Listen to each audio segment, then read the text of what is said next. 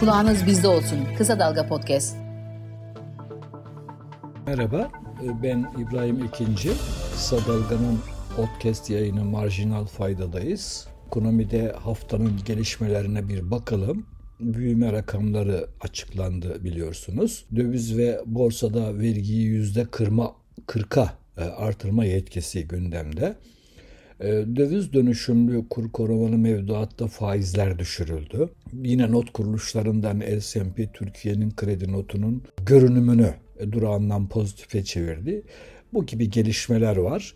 Bunları bir ele alıp şey yapalım, değerlendirelim. Şimdi son günlerdeki iki önemli gelişmeden bir tanesi Merkez Bankası'nın yeni tebliği. E, bu bankalara döviz dönüşümlü kur korumalı mevduat hesaplarına politika faizinin altında faiz verebilme imkanı getiriyor. Bu oran politika faizinin %85'inden de daha düşük olamayacakmış. Bu tabii %85 denince %40 politika faizini düşünürsek %34 yani %34'ten daha düşük olamayacak. Böyle bu, bu oran bu düzeyde bir faiz verebilecekler bankalar. Diğer bir gelişme de meclise getirilen torba yasada Cumhurbaşkanı'nın döviz ve borsa kazançlarına vergiyi %40'a kadar artırma yetkisi. Bu öngörülüyor. Torba yasa geçerse Cumhurbaşkanı'nın böyle bir etkisi olacak. Şu anda döviz kazançlarına vergi %25. Cumhurbaşkanı'nın da bunu %30'a kadar artırma etkisi zaten var. Borsada da temettü hariç yani kar payı hariç kar payları gelir vergisinde beyan ediliyor. Alım satım kazançlarında vergi %10 yani stopaj e, kaynağında kesilen bir vergi. Cumhurbaşkanının bunu da şimdi %15'e kadar artırma etkisi zaten var. Şimdi torba yası eğer meclisten geçerse gerek gerek dövizden kuru kazançları ile ilgili gerekse alım satım borsa kazançları ile ilgili Cumhurbaşkanı vergiyi yüzde 40'a kadar çekebilecek. Bu bir yetki. Ee, Bakan Mehmet Şimşek bu yetkinin kullanılacağı anlamına gelmiyor ama biz böyle bir ihtiyat e, ön alması yapıyoruz diye açıkladı bunu. Her iki önlemin de amacı tasarrufçuyu dövizden caydırmak.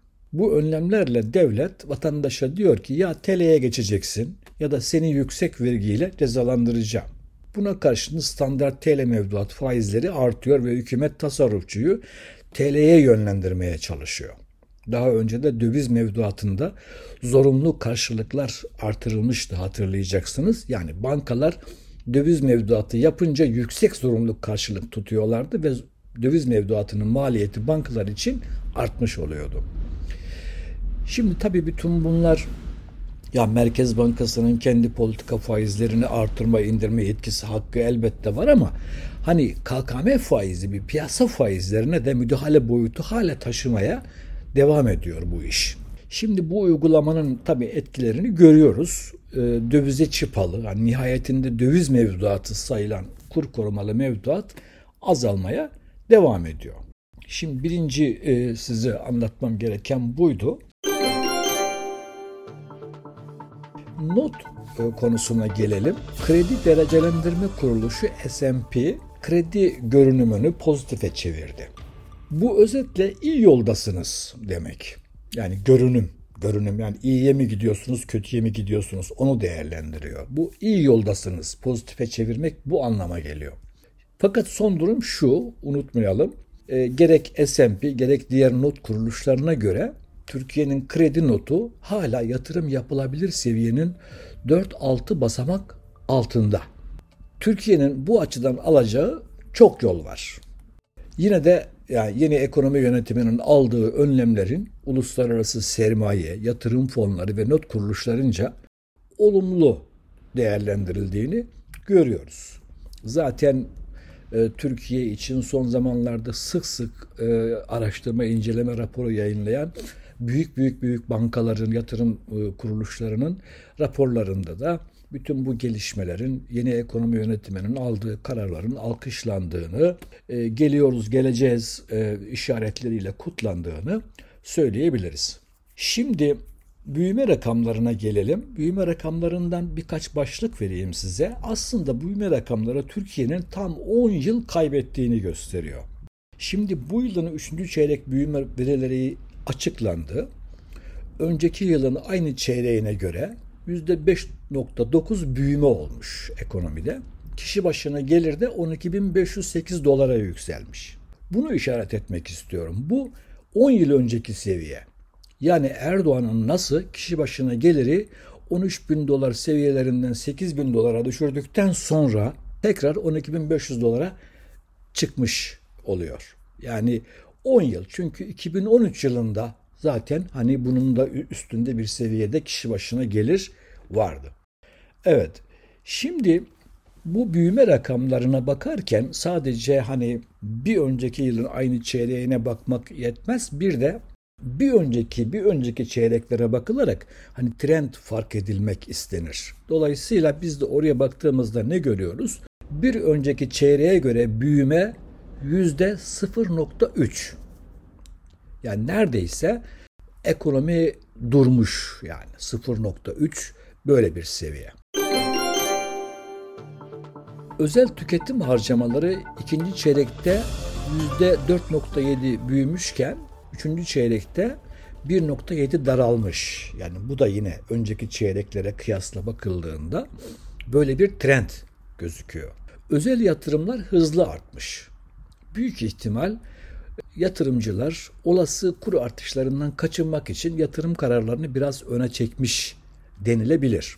Özel tüketim büyümeye hala yüksek katkı vermiş ama yavaşlama var. Tabii işte bu faiz artışları, kredi kartı sınırlamaları vesaire bunu haliyle e, yol açıyor. Bu da ekonomi yönetiminin talebi baskılama amacına uygun bir tablo. Yani çünkü o da talebi baskılamak istiyor. Tüketim malı ithalatında patlama var. Aylık 3 milyar doların altında iken bu sıralar bu son aylar 4 milyar doların üzerine gelmiş durumda. Net vergi artışı %16,5 ile en yüksek artış gösteren kalem olmuş. Bu son vergi artışlarının etkisi bu işte. İkinci en yüksek büyüme inşaatta olmuş. Bu son zamanlarda biliyorsunuz deprem depremin de etkisiyle inşaatta bir e, canlılık var. Sanayi hariç bütün diğer sektörlerde daralma var. Tarımdaki büyüme %0.3 ile aslında yok seviyede. Yani o da çok düşük. Tarım konusu biliyorsunuz Türkiye'nin kanayan yarası aslında ve hükümet bir türlü buraya dönmüyor. İnşaatla meşgul. Büyüme rakamlarında ekonomi yönetiminin istediği gelişmelerin başka işaretleri de var. Mesela bu milli hasıla nasıl bölüşülmüş? Bölüşüm tarafında ücretlerin payı 2 puan, ücretlilerin payı 2 puan düşmüş. Sermayenin payı 3 puan artmış. Öteden beri bu büyümenin efendim gelir adaletsizliğini artıran, huzursuzluk üreten bir büyüme olduğunu söyleyenlerin dikkat çektiği veri bu. Şimdi büyüme rakamları ile ilgili iktisatçılar bazı böyle çelişkin durumlara da dikkat çektiler. Üçüncü çeyrekte iş talep zayıflamış görünüyor. İhracat da zayıf e, seyrini sürdürmüş. Fakat bu tablo kapasite kullanımındaki artış tablosu ile çelişiyor. Çünkü kapasite kullanımında artış gözüküyor. Emeğin payındaki 2 puanlık düşüşle tüketimdeki artış da uyumsuz. Yani tüket, emeğin payı sürekli gerilerken bu tüketim nasıl artıyor? O da bir açıklamaya muhtaç durum. İstanbul Sanayi Odası'nın PMI endeksindeki düşüş ve yatay seyir sanayi sektöründeki %5.7'lik büyümeyle çelişkin duruyor. Üçüncü çeyreği kapsayan 3 ay ve Ekim-Kasım dahil üst üste 5 aydır PMI endeksi 50 eşik değerinin altında geliyor.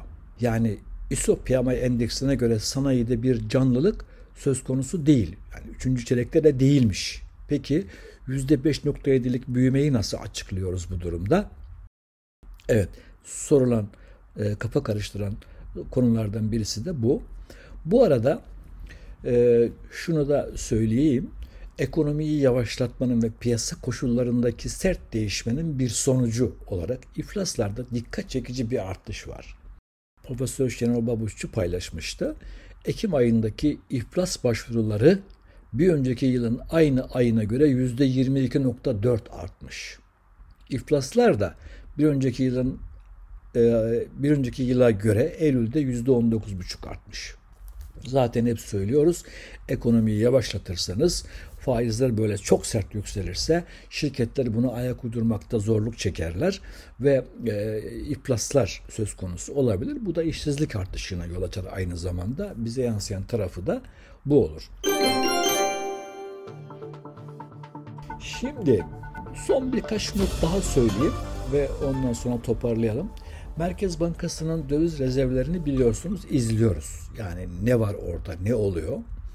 Çünkü biliyorsunuz e, bu e, önceki ekonomi yönetimleri dövize müdahale için hani 300 milyar dolara yakın rezerv yaktılar. Satarak yani dövizi kuru tuttular.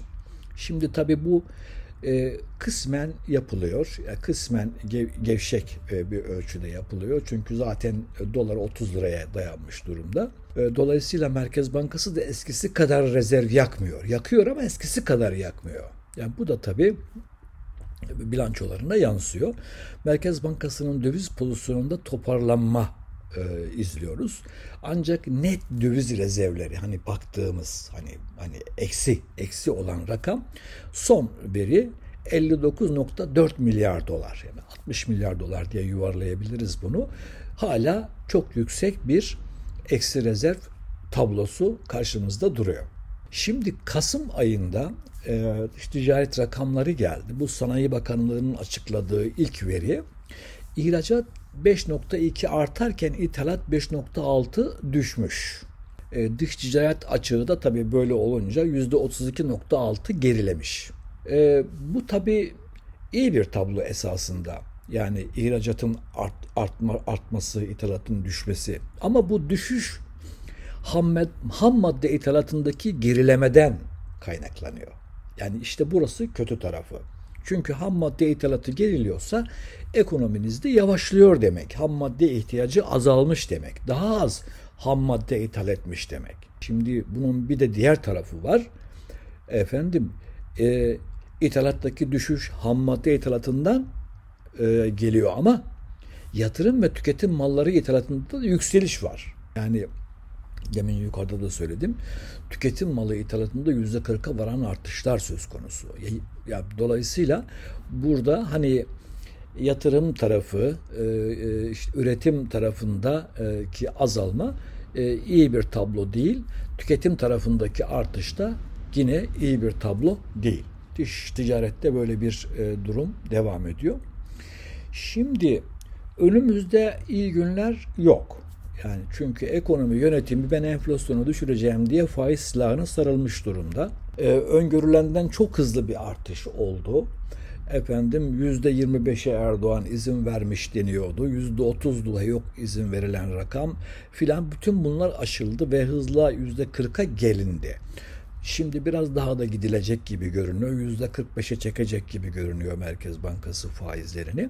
Bu tabi bütün diğer faizleri hareketlendiriyor. Dolayısıyla ekonomide bir yavaşlama, bir duru, durağanlaşma, bir durma tablosu göreceğiz. 2024 için büyüme rakamları da daha düşüktür. Yani daha e, düşük bir büyüme öngörüsü var.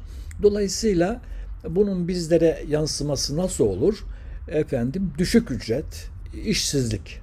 E, bu iki faktör yani biz çalışanları, ücretleri, emekçileri ilgilendiren tarafı burası. İşte asgari ücret gündemde kaç lira olacak veya ücret artışları yılbaşı geliyor gündemde. Efendim işte hedef enflasyona göre olsun filan derken kasıt bu. Ücretleri baskılamak.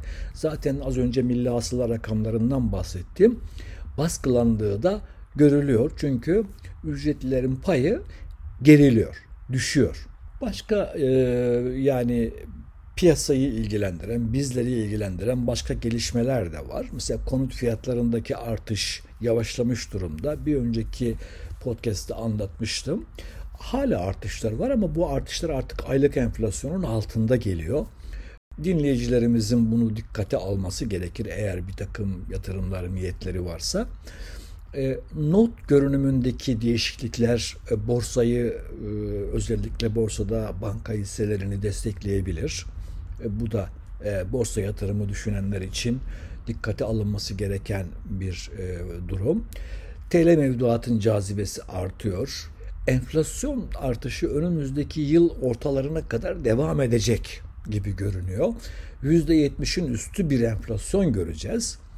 Önümüzdeki ayın ortalarına, önümüzdeki yılın ortalarına kaç ay var? Aşağı yukarı 6 aydan fazla var. Dolayısıyla gelir kazanç hesabı yaparken önümüzdeki 6 ay için enflasyonun bu düzeylerde olacağını düşünmek gerekir. Sonrası için eğer e, umulduğu gibi, beklendiği gibi 2024 e, yılında e, enflasyon hani bu %70 küsürleri bulduktan sonra düşecekse e, orada da yine %50'nin 50 civarında bir enflasyonu hesaba katarak yani yıllık yatırımlar söz konusu olduğunda %50 enflasyonu hesaba katarak yatırım kararları almakta fayda var. Bu haftalık bu kadar. Haftaya tekrar görüşürüz. Hoşçakalın. Kendinize iyi bakın.